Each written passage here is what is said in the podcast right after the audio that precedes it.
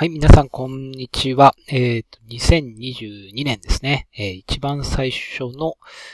えー、NCNB ラジオとなります。えー、皆さん、明けましておめでとうございます。えー、ふくらモバイルバックエンドのエヴァンジェリストをやっているアツシが、えー、このラジオの方をお届けいたしますと。で、えー、まずですね、えっ、ー、と、いつもながらなんですけれども、えー、まず NCNB の紹介ですね。え NCNB はですね、ニフクラモバイルバックエンドというサービスの、えっ、と、まあ、短縮系となっておりまして、えアプリのですね、えバックエンド側、例えば認証機能とか、データを保存する機能とか、あと、ファイルを保存する機能とか、まあ、アプリなんでプッシュ通知とかですかね。えー、そういった機能をまるっと提供するといった、そんな、えっ、と、プラットフォームになっておりますと。で、えー、まあ、無料から使えるサービスになっておりまして、まあ、皆さんがですね、例えば Swift とか、えー、Java とか Kotlin とか、あと、まあ、Objective-C とか Unity とかですかね。えー、まあ、そういったプラットフォームを使って、えー、スマートフォンアプリを作るときにですね、使ってもらうと、まあ、サーバーサイドのことを気にせずですね、えー、すぐに、えー、アプリ開発に集中できるといったそんなサービスになっております。はい。で、えー、そんな NCNB がですね、えー、提供しているこのネットラジオなんですけれども、まあ、スマートフォンアプリ界隈のニュースであったりとか、あと、えー、NCNB のアップデートとかですね、えー、そのあたりの情報を随時提供していける、いこうと思っております。はい。で、えっ、ー、と、どうでしょうね。皆さん、えっ、ー、と、お正月とかですね。まあ、年末年始あったと思うんですけれども、なんかこう、新しい取り組みとかですね。まあ、なんかこう、なんでしょうね。まあ、1月になるとですね、結構、あの、なんでしょうね。えー、例えば、英語を勉強するとか、なんかこう、新しいチャレンジをしてみようとかですね。まあそういった、えっ、と、思いを巡らされる方もいらっしゃるかなと思うんですけれども、まあ、その中にはですね、もしかしたら、えー、まあ、2022年、え、アプリを作ってみようみたいに思った方もいらっしゃるかもしれないと、え、期待してですね。まあそんな時には NCNB 使ってもらえると嬉しいなと思っております。はい。で、えー、個人的にはですね、えっ、ー、と、まあ、年末年始、えっ、ー、と、まあ、簡単なウェブサービス作ったりとかしてたんですけれども、えアプリ界隈だとですね、えまあ、自作でやっているこの NCNB の、えフラッター SDK ですね。えそちらの方の、えデモアプリ作ったりとか、あと、ちょっとですね、機能追加し足りてない機能があったんで、えー、それの追加をしてですね、SDK のバージョンアップとかをしていましたと。で、えー、どんなものを作ってたかというとですね、えっ、ー、と、地図アプリですね。えっ、と、まあ、タブが2つあって、1つが、えっ、と、インポートっていうタブですね。で、そこで、えっ、と、まあ、ボタンをタップすると、え山手線の駅情報と位置情報が NCNB のデータストアの方にですね、取り込まれて、で、えー、もう一つのタブの方が地図のタブになっていて、そこでこう、地図の適当な場所をですね、タップすると、えー、その、そこを中心としてですね、えー、と距離1.5メー、1.5km だったかな ?1.5km の中にある、えー、駅だけをですね、リストアップしたりとか、あとまあ2つタップするとですね、その2つのえー、マーカーの中にあるですね、えー、駅だけがリストアップされるみたいな、そういう NCNB の位置情報検索をですね、手軽に、えー、確認できるという、そんな、あの、アプリをですね、作っていました。で、えー、まあ、それ作るのはですね、まあ、もともと作ろうと思ってやっていたんですけど、えー、よくよく考えるとですね、フラッター SDK で位置情報検索に対応してなかったんですよね。で、それ全然気づかなくてですね、えー、普通に作っていったら、あれ？位置情報検索機能ないなと思って、で、まあ、今度 SDK の方に手を入れ始めてですね、えー、その機能を追加して、えー、今もうアプリの方は試せる状態になっていると。で、え、ー、と、この後それを、えっ、と、キータの方のですね、ブログ記事としてアップして、えー、ハンズオンコンテンツにして、で、まあ、この1月ぐらい、1月の末ぐらいからですかね、えっ、ー、と、実際、ハンズオンでですね、えー、フラッタ SDK の地図検索アプリっていうのを、えー、試せるようにしていこうと思っております。はい。で、えー、そんなのがですね、えっ、ー、と、この年末年始でやっていたんですけれども、あと、ニフクラモバイルバックエンド周りだと、えー、 Kotlin の SDK ですね。えっ、と、 Kotlin の SDK がついに正式リリースされました。はい、おめでとうございます。まあ、あの、自分のところのサービスでおめでとうございますっていうのも変ですけれども、まあ、あの、きちんとですね、えー、正式の、えー、バージョン1.0.0っていうのがリリースされてですね、えー、まだ、まだ完璧ではないですね。えっ、と、機能としては、データストア、会員管理、プッシュ通知、位置情報、この4つですかね。えー、サポートされていて、あとは、えっと、足りてないのはファイルストアと SNS 連携。あと多分スクリプトもないのかな？スクリプト機能も多分なさそうな気がします。ね。ないっぽいですね。はい。まだそのあたりはですね、ちょっと足りてない機能もあるんですけれども、まあバージョン1.0というところで、えー、徐々にですね、バージョンアップしながら、えー、足りない機能を補足していければいいかなというふうに思っております。はい。そんなですね、えっ、ー、と、 Kotlin SDK がついに正式リリースされたというところで、えー、ぜひですね、あの、Android アプリ系ですね。えー、そちらを作られるときにはですね、このコトリン SDK を使ってみてほしいなと思っております。一応、えっ、ー、と、正式リリースということもあるので、ドキュメントページを見るとですね、えっ、ー、と、Android、カッコ Kotlin っていうのが追加されていますと。で、これで全部で1、2、3、4、5、6個ですね。えー、iOS の Swift、iOS の Objective-C、で、Android の Kotlin、Android の Java、で、えー、JavaScript ですね。まあ、これはもう中でも使えますけれども、あと、Unity ですね。えー、その6つのプラットフォームが、これが公式、えー、SDK というところですね。で、さっき言ったフラット SDK っていうのはコミュニティ SDK って言っていて、まあ、あの、オープンソースで作っていて、えー、まあ、公式のサポートはちょっと提供していないというものですね。で、それがフラッター、 React Native、えー、 TypeScript、えーと、あと、えっ、ー、と、ガスですね。いわゆる Google Apps Script ですね。あと、えー、PHP、Ruby、Python、あとサーバーサイドの Java くらいかなももうちょっとなんかあったような気もしますけれども、えっ、ー、と、そのぐらいのプラットフォームに対してはですね、えっ、ー、と、コミュニティ SDK も提供しているので、もしですね、ニフクラモバイルバックエンド使うときに、まあ、サーバーサイドの言語であれば、えっ、ー、と、タイプスクリプト、まあ、公式の JavaScript でもいいですし、あと、Ruby とか Python とか、えー、そのあたりの言語を使ってもらうこともできるようになっているといった感じですね。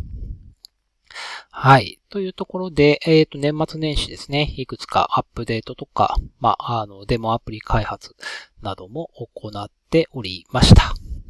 はい。皆さん、えっ、ー、と、年末年始はですね、何かこう、トライされたことあればいいなと思いますね。もしない方もですね、えー、これからでも全然遅くはないと思いますので、ぜひチャレンジをしてみてください。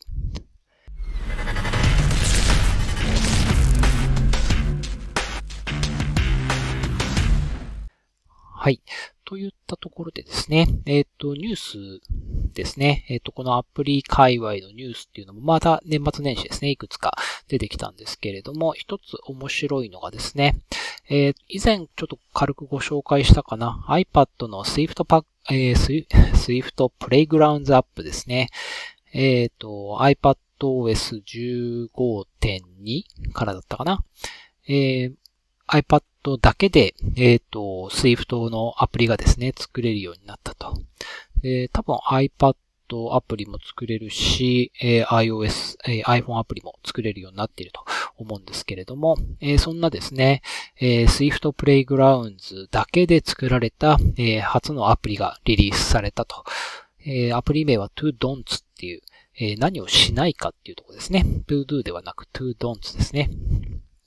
えー、やらないことリストっていうのを、えー、管理するアプリなんですけれども、えっ、ー、と、そちらがリリースされたそうです。一応ですね、無料で、えっ、と、利用できるんですけれども、ただ、アプリ内課金も用意されているということですね。いや、すごいですね。iPadOS で作っているんですけれども、えっ、と、ちゃんとアプリ内課金まで実装されているということですね。はい。で、えっ、ー、と、この開発に携わった方がですね、この Swift Playgrounds 4を使って開発中に発見した不具合とかですね。あと、まあ、えっ、ー、と、開発体験っていうのを、えー、紹介されているんですけれども、まずまあ、えっ、ー、と、到底完璧とは評価できないとしているということですね。まあ、あの、まあ、X コードでね、作るのに比べたらやっぱり完璧とは言い難いかなという気はしますと。で、まず1点はアプリ内購入が、テストフライトに送信しないと確認できないことであったりとか、あと、クラウドキットの使い勝手、え、デバッグのプロセスに問題があると指摘していますということですね。まあ確かにデバッグのプロセスどうやってやるんですかね ?iPadOS で。個人的にはちょっと試してみたんですけど、うん、デバッグのプロセスはちょっと見ていなかったですね。はい。でちなみに私、えっ、ー、と、その iPadOS で作れるっていうのを知って、えー、すぐ記事を書いたんですけれども、えっ、ー、と、これ12月の17日に投稿して、えっ、と、まあ、それなりに読んでもらえているっぽいな。なんかブックマークも、ストックもえー、ついていますね。ありがたいですね。はい。まあそんな、えっ、ー、と、一方ですね、まあいくつか足りない機能はあるんですけれども、まあそんな一方でですね、えー、プレビューの動作が早いことや、えー、コード保管や UI プロタイプ制作の使い勝手、えー、App Store への提出が簡単であることなどを高く評価し、これはまさに遊び場であると。で、楽しくアプリ開発ができたとコメントしているということですね。はい。えー、まあ実、まあ、Swift Playgrounds を使えばですね、アプリ開発ができるというふうに言われてはいるんですけれども、まあなかなかですね、実際どんなもんだろうっていうのは、あの気になるところがあるかなと思うんですけれども、もう実際ですね、ToDon'ts っていうアプリが作られたというところで、えー、まあ実際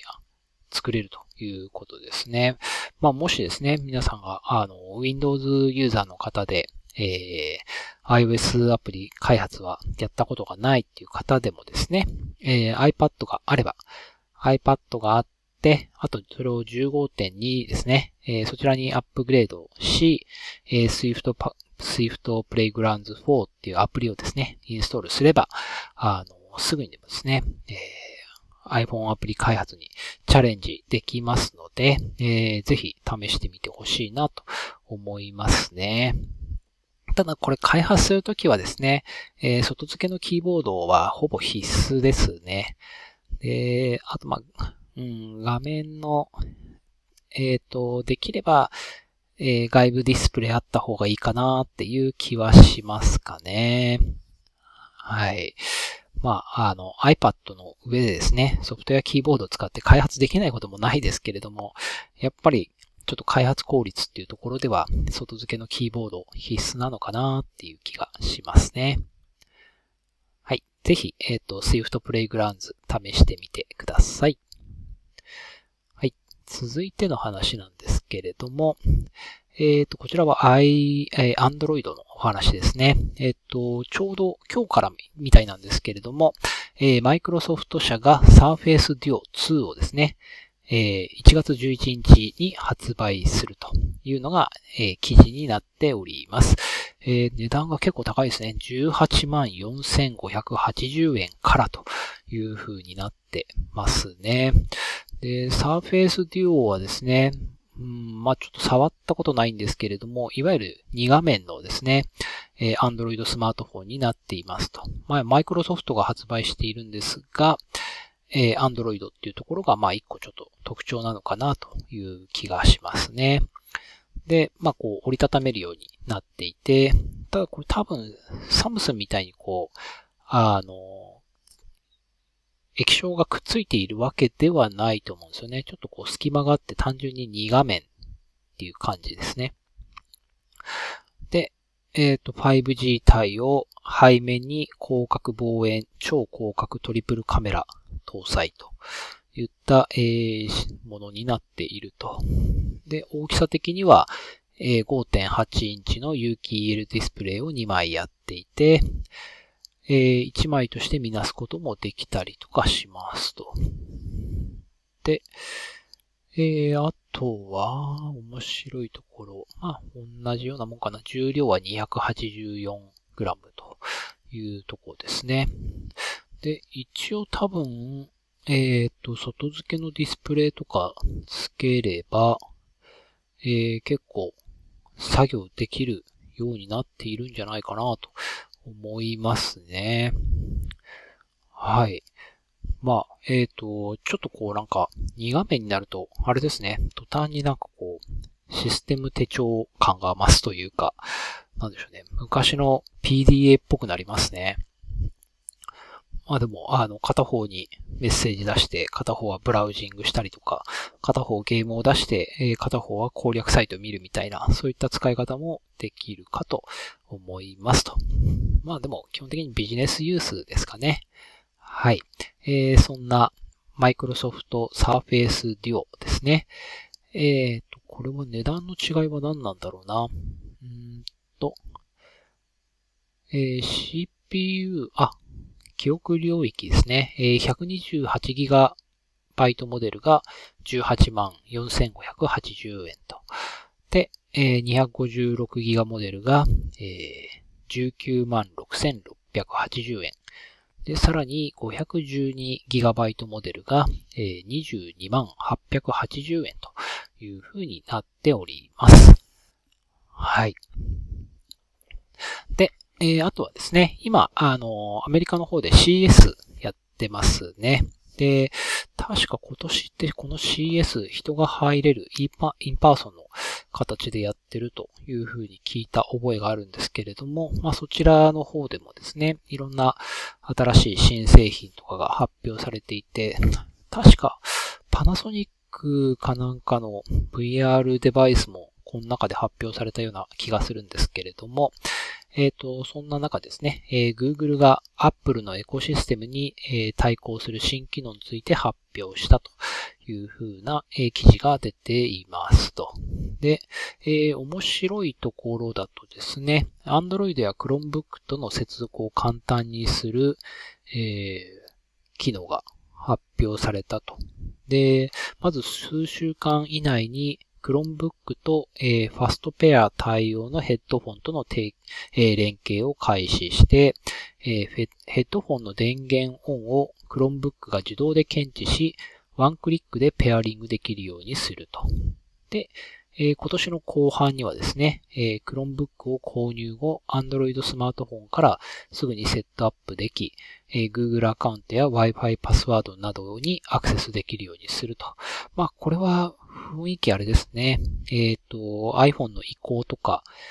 えー、Mac はでもどうだったですかね。Mac 買っても別にスマホと、え、連携してセットアップするようなイメージはないんですけれども、まあ、このあたりの機能をですね、えっ、ー、と、iOS の方も取り組んでいくのかもしれないですね。で、あとは Google TV や Android TV 搭載のテレビからヘッドフォンを設定可能にするとか、うんと、えー、ファストペアを使うことで、マター対応のスマートホームデバイスを Google ホームアプリに数回のタップで、えー、接続できるようにするとかですね。まあその TV であったりとか、あとスマートフォームデバイスとかですね。まあそういったものを、えー、簡単に連携できるようにしていくというのが想定されているそうです。はい。で、あとは Wear OS から、えー、Chromebook のロック解除と。まあ、これはあれですね。いわゆる、えー、スマートウォッチですかね。えっ、ー、と、その電話の方で、えっ、ー、と、まあ、電話、あ、時計を身につけている場合ですね。時計を身につけている場合に、えっ、ー、と、Chromebook とか Android スマホ、タブレットのロックを瞬時に解除し、アクセスできるようにするというのが書いてありますね。で、あとは、BMW のロック、アンロック、えー、スタートをですね、えー、サムスンとか、ピクセルのスマートフォンから操作できるようにするとかですね。いやー、ほんとどんどんあれですね、えー、スマートフォンがすべ、えー、ての情報を集約していくというか、すべての今度キー、デバイスのキーになっていくといった感じにの流れになってますね。はい。あと、えっ、ー、と、ニアバイシェア。いわゆる、えっ、ー、と、まあ、iOS でいうところの、えー、シェア、シェアドロップでしたっけ？えっ、ー、と、エアドロップですね。エアドロップの同じような Android 版の機能で、ニアバイシェアがありますけれども、えっ、ー、と、もともとは Android 同士だったんですけれども、さらに Windows PC にも対応していくと。あ、そうか、Chromebook でも使えるんだ。へえ。これは意外と便利ですよね。こうやってスマートフォンから情報を共有したいっていうのはよくある話なんで、まあそういった時に、えー、ニアバイシェア使えるんで、いや、これできればですね、Mac にも対応してほしいですよね。まあ、無理やり対応できないことないんでしょうけれども、えー、Mac でも使えると便利ですね。これ多分まあ、お互い様ですよね。えっ、ー、と、I、Mac からも、あ、Mac じゃない、iOS から、えー、Windows にもシェアできるようにしてほしいし、えー、逆に Android から Mac にもつなげられるといいなと思いますね。はい。で、えー、続いてのニュースで、これはちょっと残念なところなんですけれども、えー、メタ社ですね。いわゆる Facebook から名前が変わったメタ社なんですけれども、AR、VR 対応の OS 開発計画を中止というのが記事になっています。で、まあ、もともとですね、えっ、と、独自の OS 開発っていうところを進めていたようなんですけれども、えっ、と、それを中止したと。で、その代わりに、まあ、Android のオープンソース版で、え修正を継続するということですね。まあ、これ、文脈的にはあれですね。えっ、ー、と、 Oculus と、 Oculus をそのまま継続するっていうことですね。えっ、ー、と、 Oculus って、えー、Android が載っている形になっているんで、まあ、それを、えー、載せ替えるような独自の、えー、OS 開発を進めていたようなんですけれども、えー、同じ流れにしていくと、そっち側の、えー、新しいものは開発しないということみたいですね。ただまあ OS 開発に300人関わっていたと。300人以上関わっていたということなんで、えー、それらの方々はなんかこう配置転換とかが必要になるのかもしれないですね。まあ、個人的には Android でいいんじゃないのっていうふうに思うんですよね。実際その開発者の、え、エコシステムっていうところを見てもですね、え、新しい OS ができるよりも、え、よっぽど継続性があるというか、え、Android が開発できればですね、え、そのまま、え、VR 向けにもコンテンツ提供できるみたいなのは、えー、そっちの方が便利かなっていう気がしますね。まあ、ほとんどが多分、えっ、ー、と、Unity とかで開発されるのかなっていう気はするんですけどね。はい。ちなみにこの間ですね、えっと、ドアっていうサービスがあるんですよね。え、ー、いわゆる WebVR なんですけれども、えっ、と、WebVR のサービスで、えー、オープンソースの Mozilla Hub っていうのがえソフトがあってですね、えそれを、えサービス化したのが Doa っていう、確か NTT コミュニケーションズさんが、えやられているサービスなんですけれども、えそれがですね、えっと、オキュラスで使えるんですよね。で、えっ、と、そのドアで作ったワールドに入ってですね、えー、VR モードとかって選ぶのかな。で、そうすると、えー、4つの A, A 文字が出てですね。で、それを VR で被って、えっ、ー、と、特定の URL、多分 s.doa.ntt だったかな。えー、そこにアクセスしてですね、そのコードを入れると、えっ、ー、と、まあ、WebVR なんですけど、えー、まあ、全面的にですね、えっ、ー、と、オキュラスの中に、えー、そのワールドが展開されてですね、えー、WebVR が体験できるっていう仕組みになっていますと。あれ、かなり便利というかですね、新しい体験として面白いなっていう気がしますね。あまあ、普通のその、アプリ、いわゆるアプリを開発するってなったら、えっ、ー、と、まあ、えー、Android で、Android じゃないですね。えっ、ー、と、 Kotlin とか Java で作るとか、あと、えー、Unity で作るみたいな感じになるかなと思うんですけれども、えー、WebVR の、その、いわゆる JavaScript とかですね、TypeScript であったとしても、えー、十分凝ったコンテンツが作れてですね、えー、リアルタイム通信もできるような、そういう体験ができるっていうところでですね、その、ドアであったりとか、モジュラハブとか、そのあたりの可能性をすごい感じましたね。なかなか面白いので、えー、もしですね、えー、 Oculus お持ちの方がいらっしゃったらですね、体験をお勧めしたいなと思いますね。はい。あとはですね、こちらもちょっと残念なとこなんですけれども、 BALMUDA Phone ですね。えー、バルミューダが作ったスマートフォンなんですけれども、えー、技適の問題があって、えー、販売が停止しているということですね。なんか、まあ、バリミューダのスマートフォン、お持ちの方、まあ多分そんないないのかなっていう気もするんですけれども、えー、すごい話題にはなりましたよね。まあ、あの、結構ネガティブな感じの、えー、話題になったのかなっていう気はするんですけれども、まあ、話題にならないよりはいいと何もこう気にされないよりはマシという考えもあるかなという気はするんで、えー、まあそんなバリューミューダーフォンですね。えー、そちらがちょっと技的の問題で販売が停止しているっていうのはちょっと残念なところですね。はい。で、えー、あとですね、これはちょっと、えー、アプリ開発は違うんですけれども、えっ、ー、と、ギズモードさんの記事でですね、えー、Next Monitor っていうのと、あと、Next、あ、Next じゃないですね。Next Monitor ですね。えー、あと、えー、NextPad っていうデバイスの紹介がされていますと。で、この Next Monitor の方ですね。えー、それはこう、なんでしょうね。えー、何インチのディスプレイなんだろうな。うんと、Next Monitor は 2K は 4K としか書いてないんだよな。何インチなんだ、これ。えー、27インチか。27インチのモニターがあってですね、その右側のところにですね、えー、磁石の板が付けられていて、そこにこう、えー、iPhone とかをですね、くっつけることができると。で、さらにそこで無線の充電もできると。で、えー、下のところがですね、ちょっと広めに、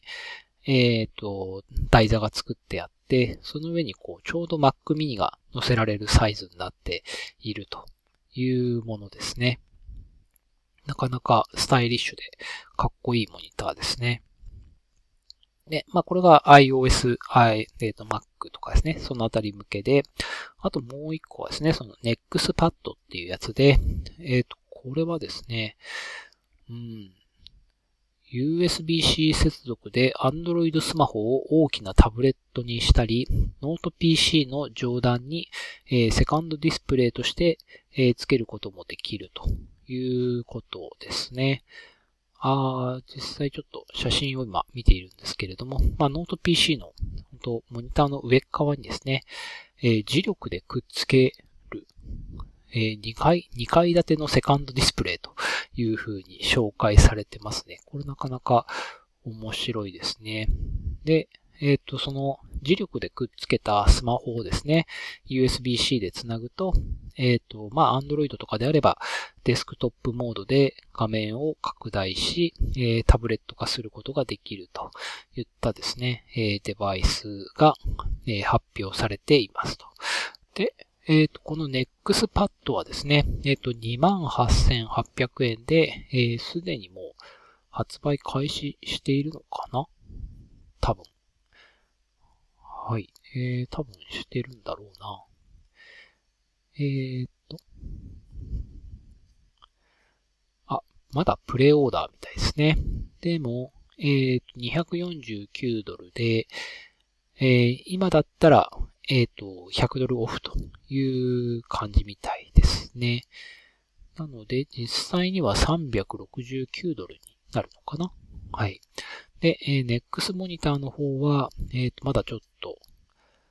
あ、価格発表されてた。えっ、と、449ドルみたいですね。え、2K は、え、4K のモニターというところで結構スタイリッシュでかっこいいなっていう感じですね。はい。えー、そんなところでですね、また、えっ、ー、と、ニュースいくつか、えー、ご紹介していったんですけれども、まあ、あの、NCNB ラジオはですね、え、アプリ界隈のニュースっていうところを、えー、毎週ですね、お届けしていきますので、まあ、あの、アプリ界隈に、アプリ開発界隈にですね、携わる方は、えー、ぜひ、えー、聞いていただけると嬉しいなと思っております。はい。2022年もですね、引き続きやっていきますので、えー、今後ともですね、ぜひお聞きください。はい。そんなところでですね、えー、今年2022年初になる NCMB ラジオの方を終了していきたいと思います。えー、次回はですね、1月の18日の予定になっておりますので、またそちらもぜひお聴きください。それでは皆さん、えー、次回またお会いしましょう。さよなら。